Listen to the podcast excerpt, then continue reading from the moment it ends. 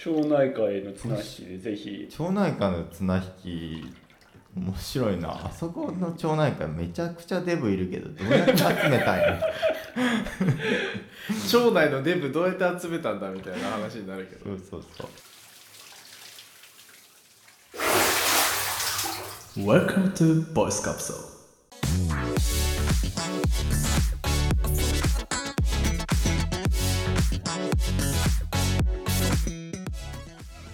過去の回でもうん。海外との比較であったり、うん。まあ、英語日本語みたいな話をしたこともあるんですが結構ありますね。しましたね。うん。敬語がある言語で結構こう珍しいのかなと日本語はあそうなんですか？思っていてはい。まあこう敬意を払う表現とかっていうのは多くあると思うんだけど、うん完全にこう敬語「何々です何々います」みたいな。うんうんのとタメ語っていうのが存在する言語っていうのは結構珍しいんじゃないかなと。まあはいはいはいはい。はい知識が浅いながら思うわけなんですがおおタメ語のいいところもあると思うんだけど、うんうんやっぱりねこう自分も年齢を重ねてきてうん。年下の子たちが増えてくる中で、そうだよな。うんこうタメ語を使うタイミングっていうのをね考えるわけですよ。うん。うほうほうんほう。うんそれは年下に対してのタメ語ってこと？あではないです。向こうの？けどこうやっぱり年下が増えるとこうタメ語を使えるタイミングっていうのはまあ昔に比べて増えてきたなっていう実感はあるんだよね。確かにね。うんうんうんこう日常生活を振り返ってみるととはいえやっぱりね俺は初対面の人とかうん。お店とかでうん。こうタメ語で行く人初っ端からうん。にちょっと違和感というかうん。おうん。違和感シリーズ。ああはいはい。親って思ううん口の人間なんですよ。その辺2人はどうかなと思ってそれこそ猿はお客さんと実際に普段関わることも多いと思うし、うん。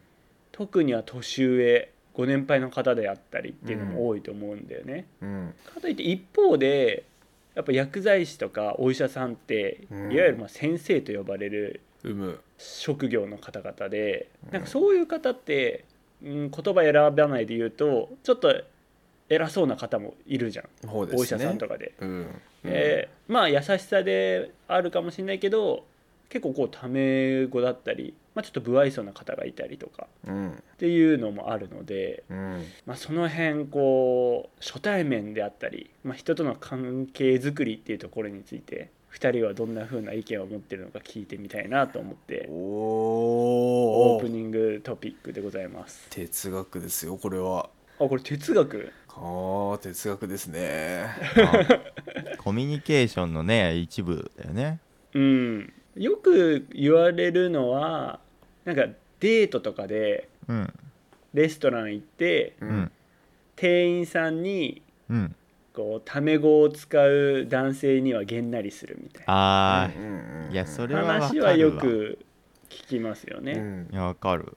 それあものう意味わからん。うんアダルトークとかでも言われてましたけどうんうん 店員さんに対する言葉ず言葉遣い丁寧のポイント高いですからね。うん。あそれはもうポイント高い方になるの？俺はなんか逆に当たり前。だからゼマイナスオアゼロの世界なのかなと思ってたんだよね。あでもそうね、はいはいはい。だから店員に対して態度悪いやつダメっていう話だったかもしれない、うん、だから、ううん確かにまあマイナスオアゼロかもしれないな。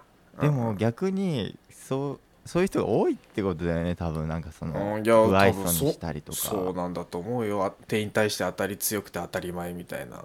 うん。ね。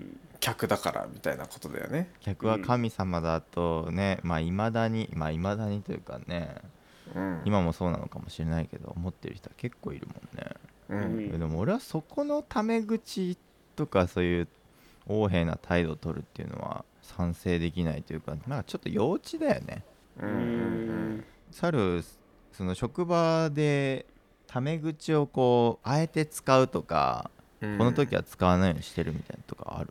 多分あるけど、うん。でもやっぱりその初めての人初めて話す人にタメ口で行くことはないと思うよ。ほそうだよね。うん、またさジャパニーズってちょっとこう分かりにくいのがうん。タメ語敬語の間に丁寧語ってあると思うんですよ僕は。はいはいはいはい。ほうほうほうかしかも丁寧語。そう。別にさ話をしててさこここうなんですけどって言われて、かしこまりましたとか言わないじゃん別に。確かに。うんうん別にそうさだねうん、こうなんですよって言われてあでもそれに対してかしこまりましたっていうことはないしでもタメ語に振り切っちゃってうんわかるわかるなんていうこともないわけよ。ああほうほうほう。確かにその間ぐらい。そうそう、あそうなんですね。あわかりますよって返すわけじゃん。ああはいはいはい。うんうんうんうんわかりますよはまあまあまあいいんじゃないかな。そう。でこれって別に敬語でもないのかなもしかしたら。でもまあタメ語でもないみたいな、うんうんうん。そのちょっと間を取ってるような気がするんですよ、はいはい。なんかかしこまりすぎてないうん。しちょっとこう距離は近く感じるよね、それが丁寧語なんじゃないのかなと思うな、私が結構まあ意識してやるやってるかわかんないんですけど僕敬語の間に 2, 2割か1割ぐらいタメ口挟み込むっていうことを結構やるんあですよ。あはいはいありますね。ふふとした時に「うんうん」とかうん。あのほそのなんかこうちょっとタメ口あれ？タメぐタメ口みたいなのを挟み込むっていう、うん。うん。そういううまいな。人もいるじゃんいる。多分そそうういう人に対して違和感感じる逆にちょっと俺これ聞きたいわ。違和感感じるのはちょっとやめやめた方がいいのかもしれないし。いやだからもうそれも本当関係性だと思って。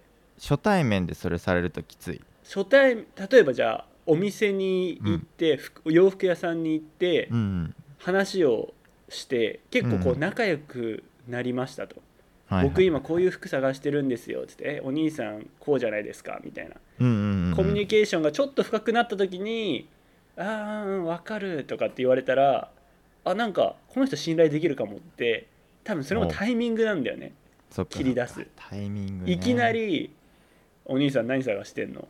その服似合うよ」とか言われたら「えあ大丈夫です」ってなるじゃん。でもこう「いらっしゃいませ。何お探しですか?」からさこうお互いラリーしてあこの人だったら許してもいいなみたいな時に挟んでくれると逆にぐっと距離が近づく瞬間であったりもすると思うんだよね。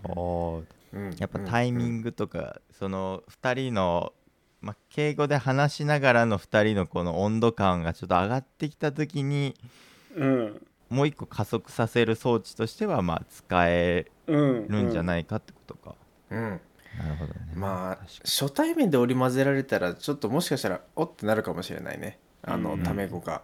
あなるほどね、そういう今こういう文化がどうしてもああるからジャパンは。うんうんうんうん。その敬語を使うべきみたいな先輩から後輩と初対面とか。うんうんだからそのそこの例外から外れると多分おって多分なる気がするあの、うん。おこいつはそういうやつかみたいな。うんうん。敬語使わ敬語をうまく使わないやつ慣れ慣れしいやつかなみたいな。ああまあね。それがメリットにつながることは関係性ができてからは往々にあるんだけどうん。いやいますよ後輩で俺にタメ語使ってくる子。ああ職場で。ずっと？いるいる。いやでも最初はさすがにその「シムさんシムさんこうなんですけど」みたいな感じでその距離は近いけど言葉遣いはちゃんとその選んでたよ。うんうん。でももう最近はその距離感があるので信頼関係があるので、えーでもこここうじゃないですかとかって言われるとまあねそれはそうだなとかっていうふうにこう、うん。そういう問答は普通にあるよな。こうじゃないですかはタメ口なの？ちょっとあ向きになった今あ そういうことか。仲いい先輩後輩ですかとかだもんな。でも確かに丁寧語に入っちゃうのか。スカーは仲いい関係性。もしかしたら猿のタメ口定義がめちゃめちゃ厳しいんじゃないのっていう。確かに間に丁寧語を入れるぐらいだからな。そうだよね、うん。俺患者さんと話す時に確かにタメ語で行く人と定ネゴで行く人は分かれるから。うんうんそれもでもやっぱりさっき小西が言った通りでもう患者さんのとの信頼関係ができてからだなタメ語になるのは。うん「あおはよう」って。ああもう「おはよう」からあれか。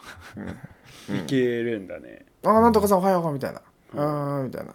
言う「えいやいやえ今日薬の日じゃないじゃんどうした?」っつって普通に話しに行ったりする。うん。それはもう完全にでも信頼関係うがんそうなんできた上っていうところあるよね。確かに確かそう。だからタメ語を使うのは使うんよ。一方こうやっぱサルの場合患者さんが結構ご年配の方が多いじゃんきっと。あそうそうそうそうそう。やっぱタメ語で来る方多くない？このお薬出してみたいなとかうん。もうそれそりゃそうよ。生き字引の人たちはみんなタメ語できますよ。じゃあもうそこに関してはサルはもうあんまり違和感は覚えない、あーないな。うん。なるほど。小西はそういうところにも違和感を感じるってことか。違和感というかなんか上から起点な感を感じちゃうってことか。そうね。あそういうことか。いやでもねそこも愛嬌とかもあると思うんだけど、まあ向こうの確かに。だね可愛いおばあちゃんおじいちゃんとかがさうん。これちょっと教えてとかなんか駅の改札で困ってるとかだったら、うん。全然何も感じないんだけど、それこそ電気屋さんとか、まあ、うん。飲食店とかでさ、ちょっと横柄なおじさんがうん「おいメニューは?」みたいなとかあやだなんかそうなるとまた違うじゃんニュアンスが。一つタメ語って言ってもさわ。うん。言い方とか風貌とか。うんうん。っていうのによっても変わってくるから一概にこうこのパターンはダメこれはいいとかは言えないんだけど。他人に圧圧かけるのはダメだよ。うん。やっぱうん。それこそやっぱ最近いろんなポッドキャストを聞くとうん。まあいろんなね喋り方をされる方がいてはいはい。で1人で喋ってる方もいれば2人3人で喋ってる方もいて。うんうんうん。だけど同級生であったりうん会社のメンバーであったりとか、まあそこの人間関係っていうのもいろいろ違うのでうん。それによって喋り方っていうのはいろいろ違うなと思いまして。うんうんうん。なるほどね。俺はもう敬語だけだとでも距離縮まんねえなって思うからやっぱタメ口は大事だと思うけどね。うんうんうん。まあ、使うタイミングはまあどっちかというと、まあ、ポジティブというか温かみを感じさせるために使うというかね、うん。うん。だから横柄になるために使うんではなく、うんポジティブな方で使いましょうってところポですねジティブタメ語です。うん、はい。ちょっとタメ口についてねちょっといろいろ話したオープニングでした。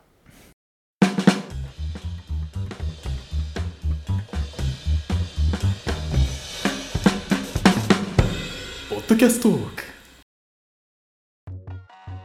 今週も始まりました。ポッドキャストーうーすって言うてるけど。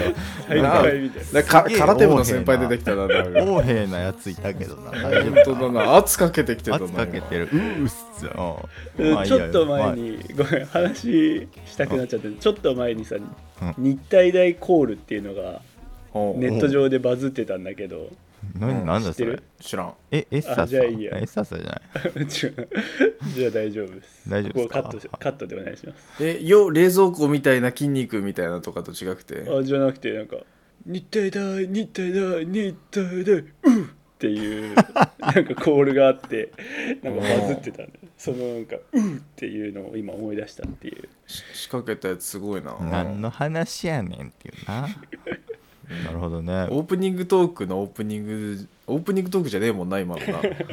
ただもう喋りたくて喋っちゃったやつはいはいはい。カカットしてください。まあ、私たち世の中のね音声番組を楽しく紹介しようという番組をやっております。はい、自己紹介が遅れましたけれども私ボイスカプセルの笹香と小西と。猿です。はい。この3人でお届けしてまいります。うっす。ということで。はい今日のポッドキャストは何でしょうか、うっす。うっす。今日のポッドキャストは気になる特殊職業の世界っていうほポッドキャストです。う。ほう。それが番組結構ディープな名。うん。名前だと思うんですけど、うん。特殊職業。そうね。い今これね多分配信止まっちゃってて結構何年か前が多分最新になっちゃってると思うんだけどかなり取り上げてる職業が面白くて、うん、僕もあそ最近聞き始めたんで全部聞けてないんですけどまあいろんな職業、例えばあの熱波師とか。ああササウナであそう。の風送ってる人か。あ探偵とか。ほうほうほおおあとは、まあ、ストリップ業界とかなんかそういうちょっとアダルト系なまあ、職業とかまあそういうねなんかふあんまり周りにいないというか特殊し、うん。特殊っていうのもよくいいのかわかんないけど。まあ特殊だよなでも。そうそうそう想像しにくい。そうそうそうそう、うん。なんか一般的じゃないというかだからえどんなはん、うん。どんな正直よくわからないみたいな。うんうん。名前は聞いたことあるけど。あそうそうそうそうそう、うん。みたいうな、ん。それは何ですか？その職業の方をゲストとして呼んで根掘り葉掘り聞くみたいな。おインタビュアーが、まあ、ゲストを呼んででそのゲストの方の職業について深掘りしていくみたいなうん。話なんですけど、でその中でね面白いなと思った職業があって。うん。なんだろうなこれレンタルサービスなんですけど。あレンタル何もしない人？あレンタル何もしない人にちょっと近い。おあー。レンタル彼女とかではなくて？あでもちょっと近い。おあななんか結構予想してくれてるなうん。なんか予想えしてくれレンてるタカーってこと？レンタカーでもない、あー。もはやもはもはやそれツタヤの人？ちゃうわ。なんでレンタルビデオやもうレンタルの人もう、うん。まあそう。ほらあねのレンタルの人っておばちゃんとか言うか そうなの？らうん。知らんがなって感じですけどね、うん。まあ、あのデブ借りっていうサービスがあるんですよ。うんデブ？デブ。あデブ？えあのデブですか？このデブって。あもう多分デブっていう言葉はもう大体そのデブしかないと思いますね。デーブ・スペクターぐらいのなんかごまかしではなくて違います違います違います。名字に入ってますみたいな感覚で違いはなくます違います違います違います違います。もう体格の話。大学の話。わお、デブをうん、レンタルできるっていうサービスがあるんですよ。どういうこと？すでもごい自己これ肯定感すげえ高いってこと。だ面白いなと思ってこのサービスのこう、まあ、一言で言うと体重1 0 0キロのデブを、うん。うん。うん。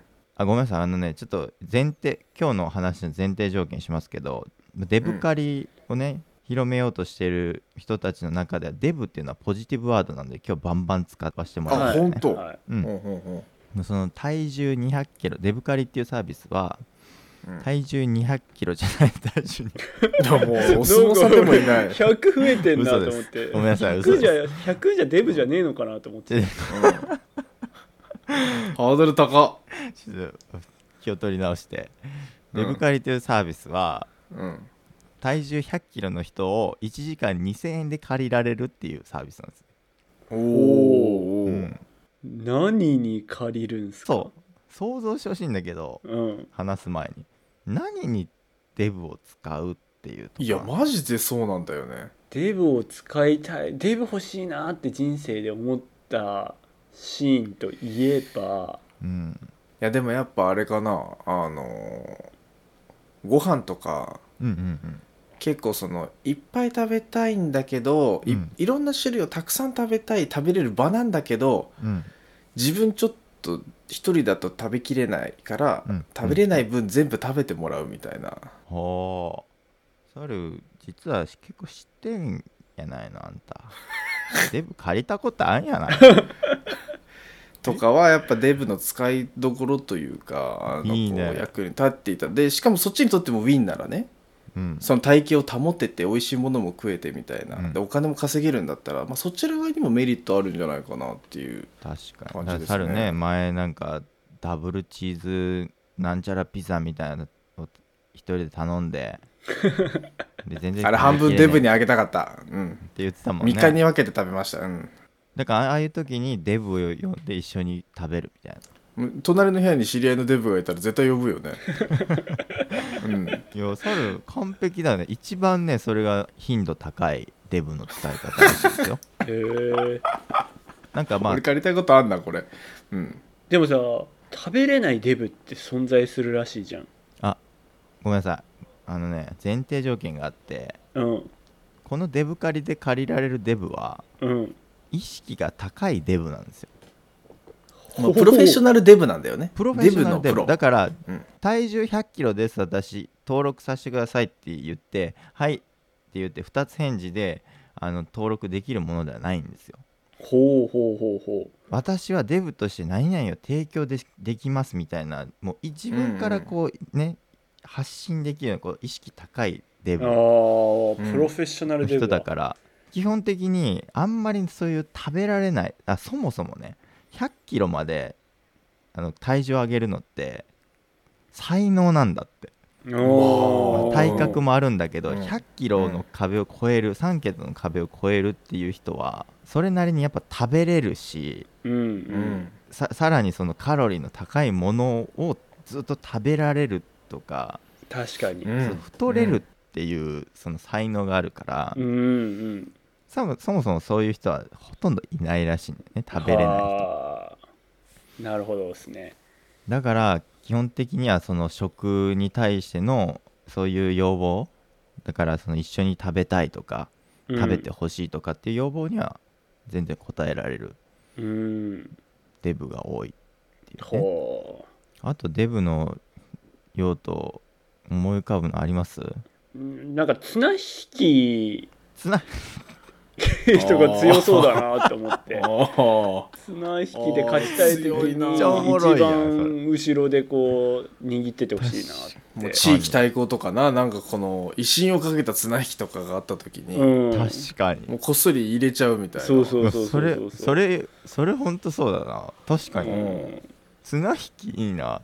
圧倒的重量。ねこのポッドキャストにはい一言も綱引きが出てきてないんだけど 新しい需要だわそれ面白いね。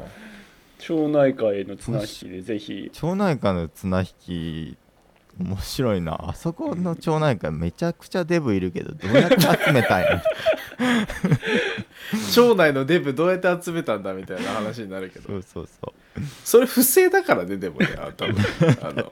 確かに町内じゃないもんな、うん。